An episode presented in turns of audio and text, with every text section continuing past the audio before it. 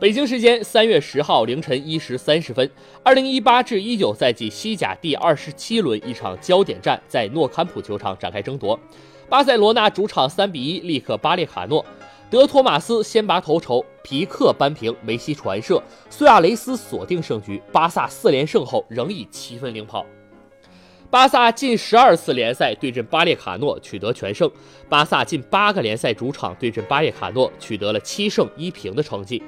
巴列卡诺上次客胜巴萨还是二零零零年，双方联赛历史交锋三十五场，巴萨二十三胜八平四负，优势明显。其中主场十四胜两平一负，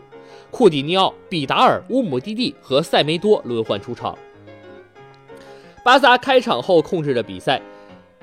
毕比左路赢得角球后亲自开出，阿马特前点近距离头球攻门偏出近角。库蒂尼奥传射，苏亚雷斯左路内切至禁区边缘弧线球射入远角被没收。梅西头球攻门被比米特列夫斯基扑出，梅西流畅的配合回敲，库蒂尼奥十二码处软弱射门被迪米特奥列夫斯基救下。巴列卡诺第二十四分钟取得领先，阿尔瓦多加西亚反击中传球，德托马斯禁区内禁区弧顶右射射入右下角。巴萨第三十八分钟扳平，梅西右路任意球传中，皮克前点小禁区边缘头球破门，一比一战平。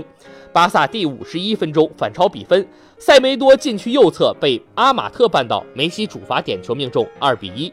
巴萨第八十二分钟拉回差距，登贝莱右路低传，苏亚雷斯妙传，刚刚换下的库蒂尼奥的拉基蒂奇小禁区右侧无私回传，苏亚雷斯六码处推射入网，三比一。